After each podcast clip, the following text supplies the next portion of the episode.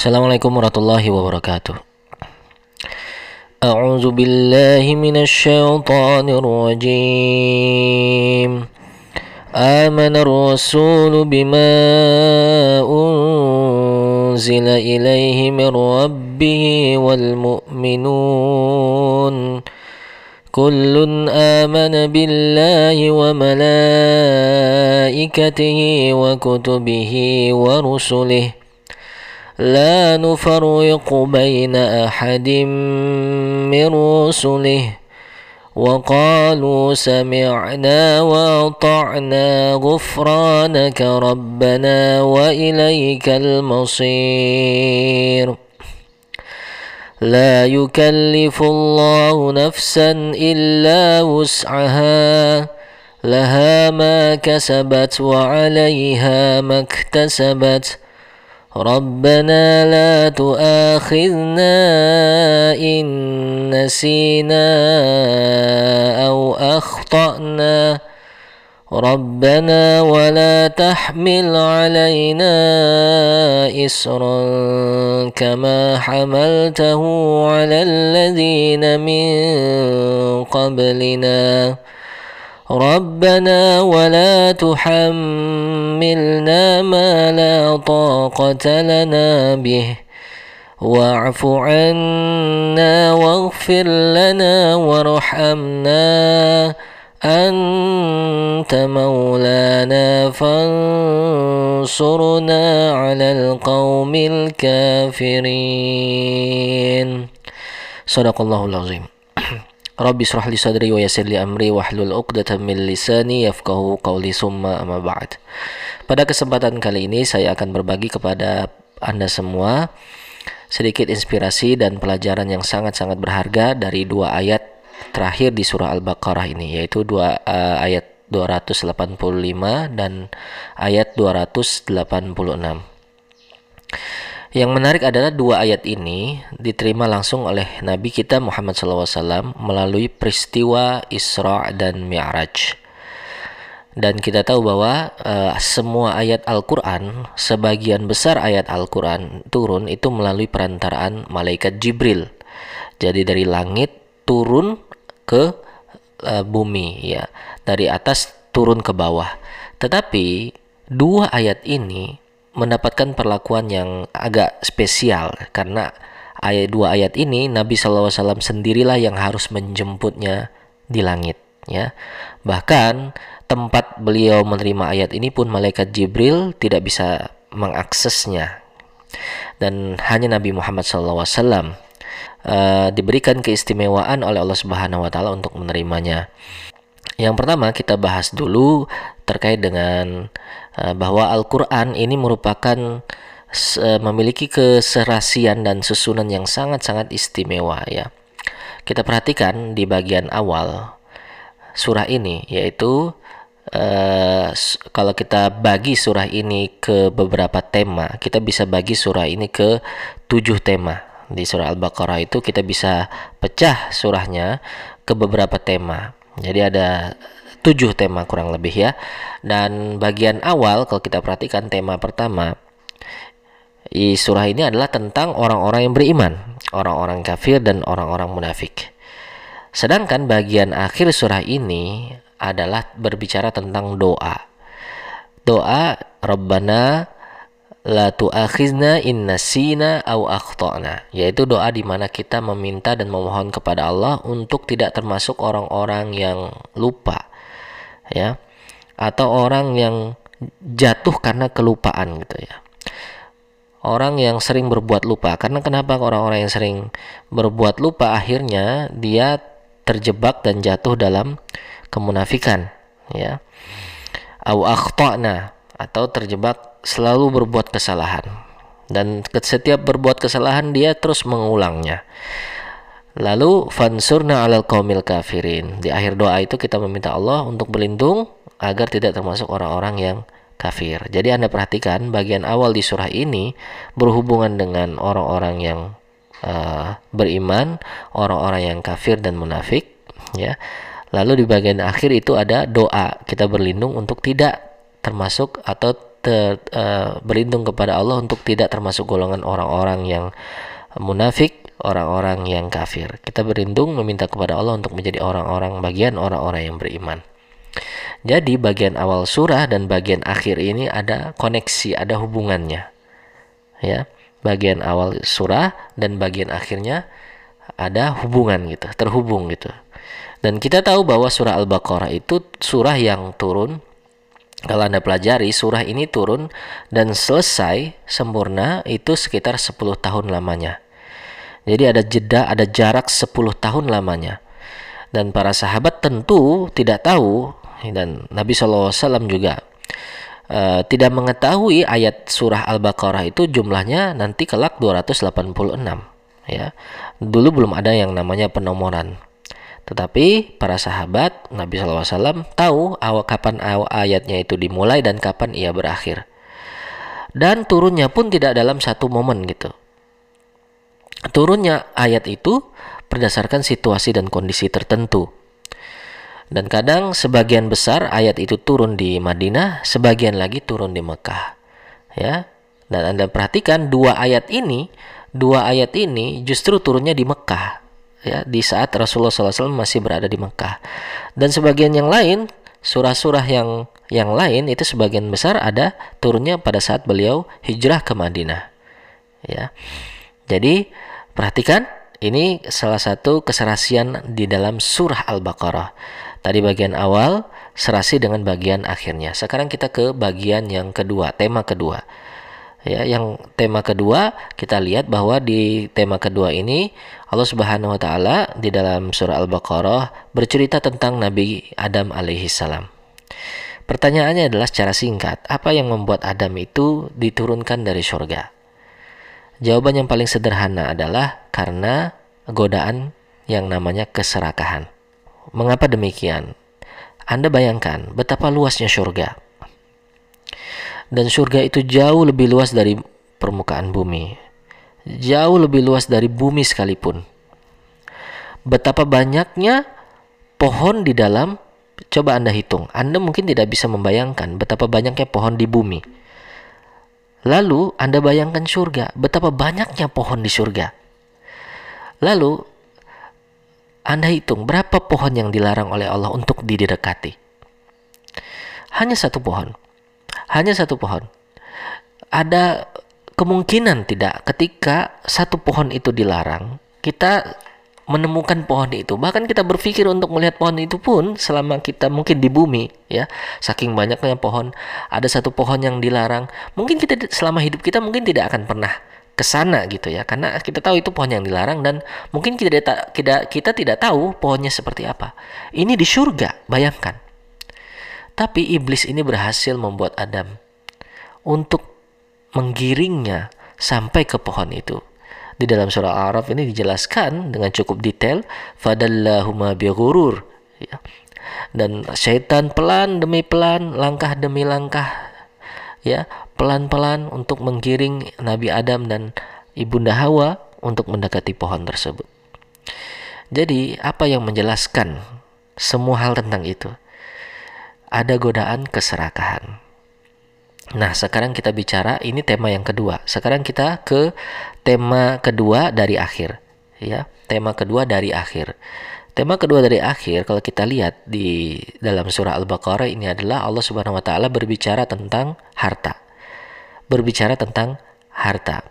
Maka yang pertama, bagaimana cara kita mempergunakan harta? Allah Subhanahu wa taala mengajarkan kita yang pertama adalah menggunakan harta untuk berinfak di jalan Allah. Masalul lazina yunfiquna amwalahum fi sabilillah. Yaitu berinfak di jalan Allah. Lalu Allah juga menjelaskan hal terburuk yang bisa kita lakukan dengan harta. Apa itu? Yaitu perbuatan riba. Kemudian hal yang bisa kita lakukan, yang boleh kita lakukan terhadap harta apa? Yaitu perjanjian bisnis atau hutang piutang. Jadi hal terbaik yang bisa kita lakukan adalah berinfak. Hal terburuk yang bisa kita lakukan terhadap harta adalah riba dan hal yang boleh kita lakukan yang bisa kita lakukan terhadap harta adalah berbisnis dan hutang piutang. Jadi, Bagian pertama dari surah ini adalah tentang godaan keserakahan. Bagian kedua dari akhir surah ini adalah cara mengendalikan keserakahan. Apa yang membuat orang mengambil riba? Ya karena keserakahan. Apa yang membuat orang berbuat curang dalam bisnis?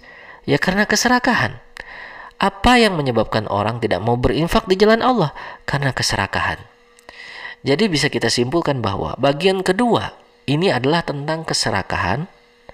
Bagian kedua dari akhir ini juga adalah tentang keserakahan. Cara mengelola harta terhadap agar terhindar dari keserakahan. Subhanallah. Jadi bagian kedua di awal dan bagian kedua dari akhir itu juga saling terhubung. Ya. Baik, kita lanjutkan bagian ketiga atau tema ketiga dari surah ini adalah tentang Bani Israel. Ya Bani Israel, uzkuru ni'mati allati an'amtu alaikum wa anni faddaltukum 'alal alamin dan seterusnya ya. Kita temukan di bagian ketiga tema Allah Subhanahu wa taala yaitu berbicara tentang bangsa yang bernama bangsa Israel, Bani Israel ya. Bangsa yang bersamanya ini juga ada wahyu dan di kepada mereka juga diutus seorang rasul. Namun mereka terus-menerus melakukan pelanggaran. Nah, Allah beri mereka itu peraturan untuk ditaati namun terus mereka langgar. Tetapi yang menarik adalah coba kita tengok di bagian ketiga dari akhir surah ini adalah tentang hukum atau peraturan-peraturan Allah yang diberikan kepada siapa? Yaitu kepada kaum muslimin, kepada kita sekarang. Ada peraturan tentang puas puasa, kutiba alaikumul kutiba alaikumus siam, peraturan tentang peperangan, kisos ya, peraturan tentang hubungan suami istri, perceraian, peraturan tentang uh, dan peraturan-peraturan yang lain yang bisa kita temukan di bagian ketiga dari akhir. Jadi ada beberapa hukum syariat di sana. Nah, yang diberikan kepada siapa? Tentunya kepada kita kaum muslimin. Jadi di bagian ketiga surah ini Allah berbicara tentang kegagalan bangsa terdahulu. Allah memberikan contoh ini bangsa ada bangsa yang sama seperti dulu di mereka adalah muslim tapi mereka tidak mau taat dengan peraturan Allah. Dan Allah berikan konsekuensi kepada mereka. Sekarang adalah tanggung jawab kita. Allah berikan kita syariat dan aturan. Jadi bagian ketiga dan bagian ketiga dari akhir ya ini juga saling terhubung subhanallah ya anda lihat perhatikan susunannya dari awal bagian pertama dengan bagian akhir, bagian kedua dengan bagian dua dari akhir, bagian ketiga dan bagian tiga dari akhir. Sekarang di bagian keempat. Surah ini adalah tentang di bagian keempat ini Allah Subhanahu wa taala berbicara tentang Nabi Ibrahim alaihissalam yang Allah beri kepada beliau ujian. Wa idzi betala Ibrahim rabbuhu bikalimatin fa'atammahun. Allah Subhanahu wa taala memberikan beliau ujian dan Ibrahim alaihissalam sempurna menyelesaikannya. Jadi bagian keempat dari akhir surah ini adalah ujian yang diberikan kepada orang-orang yang beriman. Jadi Anda perhatikan di bagian keempat awal Nabi Ibrahim. Allah berikan sampel nih. Nabi Ibrahim diuji dan beliau mampu menyelesaikan ujiannya dengan sempurna. Sekarang giliran siapa yang diuji? Yaitu giliran kita kaum muslimin. Allah berbicara kepada kita walanabluwannakum bisyai'im minal khawfi wal wa minal amwalil wal anfusi was samarat. Perhatikan ujian yang diberikan kepada kita. Apa yang diuji? Yang pertama, walanabluwannakum dan kami sungguh kami akan menguji kamu bisyai'im minal khawf dengan dengan rasa takut dengan sesuatu dari se sebagian dari rasa takut. Jadi perhatikan, Nabi Ibrahim diuji dan kini giliran kita beriman, orang-orang yang beriman itu mampukah kita mengikuti jejak Nabi Ibrahim untuk melewati ujian tersebut? Nah, yang menarik adalah bagian keempat ini Nabi Ibrahim ada doa yang diabadikan oleh Allah Subhanahu wa taala doanya, Rabbi ja'al hadza baladan amina. Ya Allah, jadikanlah negeri ini baladan amina, negeri yang aman sentosa. Negeri yang aman. Sekarang apa yang uh, umat Islam apa yang sekarang kita diuji Allah Allah Subhanahu wa taala? Walana baluwannakum bisyai'im minal khauf kita diuji Allah dengan sedikit rasa takut sebagian dari rasa takut. Kapan rasa takut itu muncul? Yaitu ketika tidak ada keamanan. Jadi perhatikan sinkronisasi antara doa Nabi Ibrahim yang memohon kepada Allah Rabbi haza baladan amina. Meminta negeri ini aman dan kita diuji oleh Allah Subhanahu wa taala bisyai'in minal khauf. Kemudian doa selanjutnya warzuq ahlahu minas samarat. Dan karuniakanlah rizkikanlah kepada penduduknya itu kesejahteraan as-samarat buah-buahan ya kecukupan rizki. Sedangkan apa yang di kita alami ujian yang kita alami? Walana baluwakum bisyai'im minal khaufi wal ju' jadi rasa lapar ya rasa lapar jadi ujian kedua yang bisa kita terima itu adalah selain rasa takut juga ada rasa lapar wal anda perhatikan ujian dan doa Nabi Ibrahim itu juga ada korelasinya. Jadi bagian keempat dari awal dan bagian keempat dari akhir ya uh, atau bisa kita katakan empat dan enam tema empat dan tema enam ini juga saling terhubung. Saling uh, sinkronisasi dengan sangat-sangat indah ya. Dan yang terakhir adalah di tengah-tengah surah ini. Yang menarik adalah tema tentang surah ini di bagian tengah akan kita temukan adalah tema tentang perubahan arah kiblat. Di mana umat Islam ha, ketika sebuah uh, sebuah negara sudah ditentukan maka dia harus memiliki ibu kota ya dia harus memiliki pusat peradaban dan pusat peradabannya itu adalah Makkah Al-Mukarramah Masjidil Haram Masjidil Haram. Jadi umat Islam yang dulunya menghadap ke Masjidil Aqsa, maka di ayat ini Allah Subhanahu wa Allah Subhanahu wa taala memerintahkan kita memerintahkan umat Islam untuk menyembah uh, Masjidil Haram. Dan perhatikan ayatnya. Di ayat ini juga Allah Subhanahu mengatakan umat Islam itu adalah ummatan wasaton, umat pertengahan. Artinya umat pertengahan. Sebagaimana Nabi Ibrahim sendiri adalah bapak para nabi, yang mana beliau ini adalah simbol pertengahan. Karena dari Nabi Ibrahim lah lahir Bani Israel, Bani Yakub, ya. Dan dari Ibrahim juga lahir Bani Ismail, yang mana anak keturunan yang pada ujungnya adalah Nabi Muhammad SAW. Dari Bani Israel banyak turunannya itu adalah nabi-nabi dari kalangan Bani Israel. Dan beliau berada di tengah-tengah. Dan kita umat Islam ini Allah katakan ummatan wasaton. Dan Anda tahu ayat ini diletakkan di mana? Ayat ini disebutkan di ayat ke-183. Yang mana Al-Baqarah sendiri itu terdiri dari ayat 286 ayat. Apa hubungannya ayat 286 dan 183? 143 ya. Maka ayat 143 ini persis berada di tengah-tengah surah Al-Baqarah. Jadi Allah Subhanahu wa taala secara menakjubkan dan kita tahu surah ini saya ulang-ulang kembali ya surah ini tidak turun dalam satu kesempatan tapi surah ini turun 10 tahun jeda lamanya. Dan selama 10 tahun ini turunnya pun tidak berurutan. Tidak dari alif lam mim sampai doa yang terakhir itu ayat yang terakhir ini tetapi turunnya sesuai dengan kondisi tertentu ya sesuai dengan kebutuhan umat ke kebutuhan Nabi pada saat itu. Dan Allah Subhanahu wa taala menjadikan Al-Qur'an ini tidak hanya sebagai pedoman petunjuk bagi kaum muslimin tetapi membuat susunan, membuat keharmonisan dalam rangkaian surah dan ayat-ayatnya. Ya, subhanallah. Inilah hal yang paling mendasar yang sebagai pembuka untuk masuk ke pembahasan dua ayat terakhir dari surah ini yang insya Allah kita akan bahas selanjutnya. Bayangkan ketika Rasul SAW menerima ayat ini langsung dari Allah Subhanahu wa Ta'ala, Rasulullah yang awalnya seorang diri dikatakan sebagai orang gila, orang yang terkena sihir, mendapatkan perlawanan dari kaumnya, hinaan, cacian, beliau alami. Dan Allah Subhanahu wa Ta'ala berkata langsung kepada beliau di ayat ini, telah beriman Rasul.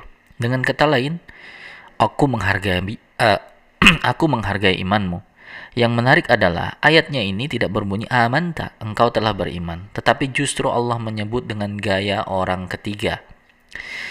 Mengapa demikian? Salah satu hikmahnya adalah ini adalah bentuk pemuliaan kepada Nabi Shallallahu Alaihi Wasallam dan Allah Subhanahu wa taala mengingatkannya kembali ketika Jibril alaihi salam pertama kali menurunkan wahyu kepada beliau sallallahu alaihi wasallam. Bahkan seorang nabi pun harus menerima Islam. Seperti orang yang baru masuk Islam atau orang yang bersyahadat. Seorang nabi pun harus melalui proses itu. Dan momen itu adalah momen besar. Ketika beliau tidak mampu dan tidak mengerti cara membaca, Beliau menerima wahyu pertama yang mana adalah perintah untuk membaca. Dan ketika beliau naik bertemu dengan Allah, Allah mengingatkan beliau tentang peristiwa itu melalui ayat ini bahwa seorang rasul telah beriman. Anda tahu bahwa surah ini dimulai dengan alif lam mim, zalikal kitab. Apa artinya alif lam mim? Hanya Allah yang mengetahui. Kita tidak mengetahui. Anda tahu mengapa hal ini penting? Untuk banyak alasan. Dari sekian banyak alasan, salah satu alasannya adalah sebelum Anda mempelajari Quran, Anda harus tahu dan sadar bahwa Anda tidak mengetahui apa-apa. La ilma lana illa ma 'allamtana. Jika tidak memiliki kesadaran ini, maka Anda tidak akan mampu memahami Quran dengan baik. Kita kembali kepada Nabi kita sallallahu alaihi wasallam. Apakah beliau tahu cara membaca? Wa ma kunta tatslu min qablihi kitab wa ma takhutuhu biyaminik An-Nabiyil Umi, beliau tidak mengerti cara membaca. Jika dan jika seseorang tidak bisa membaca, maka tentu beliau tidak mengenal huruf huruf-huruf ya, alif, huruf lam dan huruf mim, tidak akan tidak akan tahu itu bagaimana bentuk hurufnya. Karena huruf-huruf ini hanya bisa dikenali oleh oleh mereka yang bisa membaca. Tentu saja ini mengingatkan kepada kita bahwa seorang nabi yang umi yang tidak bisa membaca namun dari lisannya keluar huruf alif Kurwal lam dan mim adalah hal yang mustahil keluar dari pikiran beliau. Tetapi ini adalah kata-kata yang dikirimkan kepada beliau. Allah lah yang membuat beliau mampu untuk mengeluarkan kata-kata ini. Dan semua ayat-ayat yang beliau bacakan. Dan ayatnya ini tidak berbunyi zalikal Quran tetapi zalikal kitab. Apa artinya Alkitab? Artinya adalah sesuatu yang tertulis. Dan sesuatu yang tertulis hanya akan bermanfaat bagi siapa? Bagi bagi yang bisa membaca tentunya jadi Nabi Shallallahu Alaihi Wasallam yang tidak bisa membaca, tetapi semua ayat ini turun melalui beliau Shallallahu Alaihi Wasallam. Sekarang sedikit kita bedah tentang zalika berdasarkan ilmu nahu. Za itu disebut isim isyarah, lam litanbih atau lil ba'id. Al-kaf itu domir yang diterjemahkan sederhana dengan itu. Seperti Anda yang sedang berbicara kepada teman Anda lalu Anda menunjuk ke arah yang jauh dengan mengatakan, "Hei, lihat itu di sana." Jadi, anda menunjuk sesuatu dengan menarik perhatian lawan bicara Anda. Jadi salah satu cara menunjuk sesuatu dengan menarik perhatian lawan bicara adalah dengan kata zalika untuk satu orang. Zalikum untuk banyak orang. Zaliki untuk perempuan. Ketika ayatnya berbunyi zalika alkitab, maka ayat ini ditujukan kepada siapa? Pertama dan yang utama tentu beliau Shallallahu Alaihi Wasallam. Jadi awal surah ini juga berbicara tentang keimanan Nabi Shallallahu Alaihi Wasallam sendiri. Alif Lam Mim adalah tentang beliau. Zalika juga ditujukan kepada beliau. Namun perhatikan selanjutnya. Hudal lil muttaqin. Bukan hudan laka. Karena keimanan beliau ini adalah menjadi pintu masuk bagi orang-orang yang bertakwa. Yaitu siapa? Umat beliau Shallallahu Alaihi Wasallam. Sekarang perhatikan ayatnya amanar rasulu bima unzila ilaihi mir rabbih wal mu'minun. Seperti awal surah dimulai dengan Rasul sallallahu alaihi wasallam, kemudian berpindah kepada orang-orang yang bertakwa dan ayat ini berbunyi dimulai dengan Rasul dan berakhir dengan orang-orang yang beriman. Bagaimana Anda mampu membuat susunan kalimat seperti itu yang terpisah jaraknya bertahun-tahun dalam masa rentang turunnya ayat ini, surah ini? Dan saudara-saudara sekalian, dalam ilmu psikologi ada istilah abnormal behavior atau kebiasaan yang tidak normal atau tidak umum. Misalnya nih, Anda mengendari mobil di jalur yang berlawanan arah. Maka Anda sedang melakukan abnormal behavior. Intinya adalah ketika seseorang melakukan perbuatan yang tidak dilakukan orang lain pada umumnya. Dan orang lain akan memberikan penilaian kepada orang tersebut dengan istilah apa? Istilah gila. Rasul SAW berapa lama beliau tinggal di Mekah bersama kaumnya sebelum beliau diangkat menjadi seorang nabi? 40 tahun lamanya. Di usia tersebut malaikat mendatangi beliau Shallallahu alaihi wasallam. Nabi pun beriman dan ia memang harus beriman. Ingatkah ketika beliau sangat trauma dengan peristiwa itu dan ibunda Khadijah radhiyallahu anha harus menenangkan beliau sallallahu alaihi wasallam dan mendapatkan konfirmasi pembenaran dari Warakah bin Naufal yang mengatakan ini adalah malaikat yang sama yang mendatangi Musa alaihissalam. Bayangkan, misalnya Anda bertetangga dengan beliau sallallahu alaihi wasallam dan Anda sudah mengenal beliau selama 40 tahun. Anda mengenalnya sebagai seorang yang sangat baik, seorang yang jujur, amanah dan bisa diandalkan. Suatu hari dia datang ke rumah Anda, mengetuk pintu rumah Anda dia berkata kepada Anda dan memberitahu Anda bahwa tadi malam ada malaikat yang mendatanginya dan ia menyuruh menyuruhnya untuk membaca dan pada akhirnya ia pun bisa membaca. Sekarang sekarang dia mengatakan kepada Anda, saya ini tidak hanya sebagai tetangga bagimu, tapi saya adalah seorang rasul, utusan Allah. Bagaimana jika Anda berada di situasi tersebut? Bukankah itu hal yang sulit untuk diterima? Dan mungkin Anda merasa kasihan kepadanya gitu. Anda akan berkesimpulan sebagaimana kebanyakan dari kaumnya yang berkata tentang beliau, dia orang yang gila. Menjadi seorang muslim di zaman itu tidaklah mudah. Bagaimana sekarang?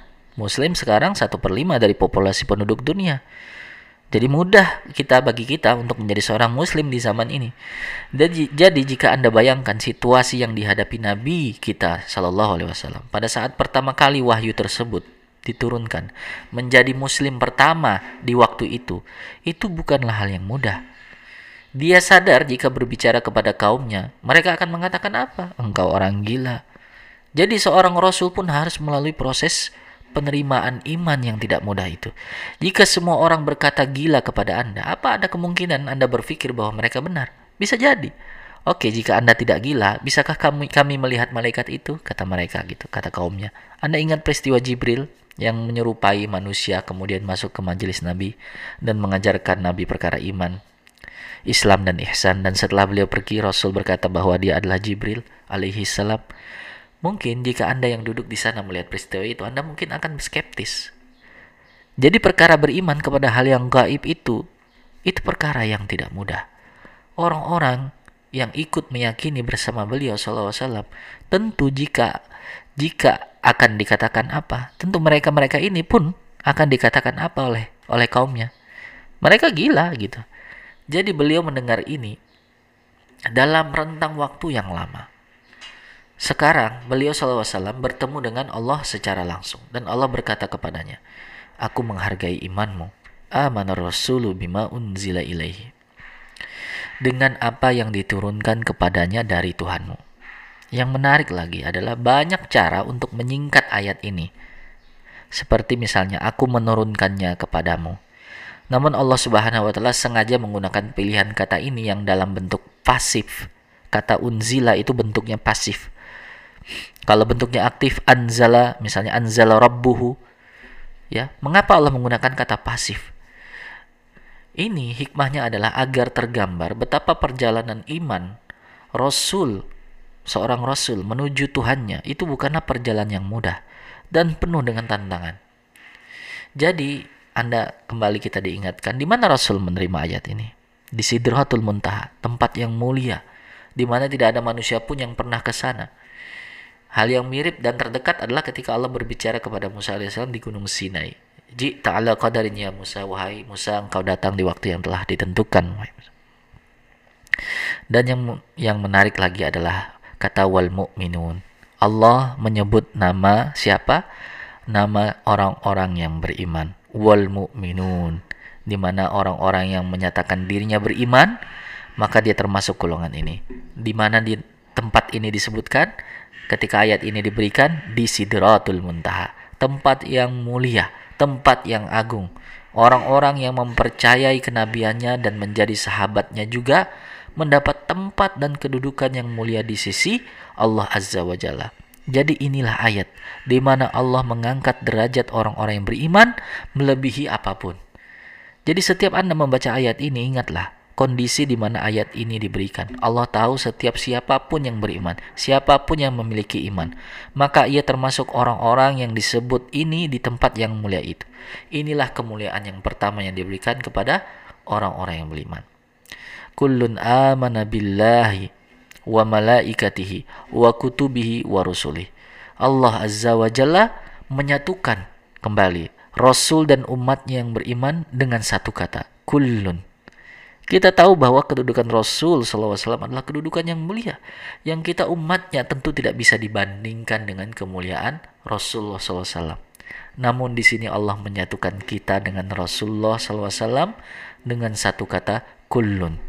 Kedekatan Rasulullah dan umatnya tertangkap dari kata ini. Inilah kemuliaan kedua kemuliaan kedua yang diberikan bagi siapa? Orang-orang yang beriman. Kita dan Rasulullah menjadi satu kesatuan.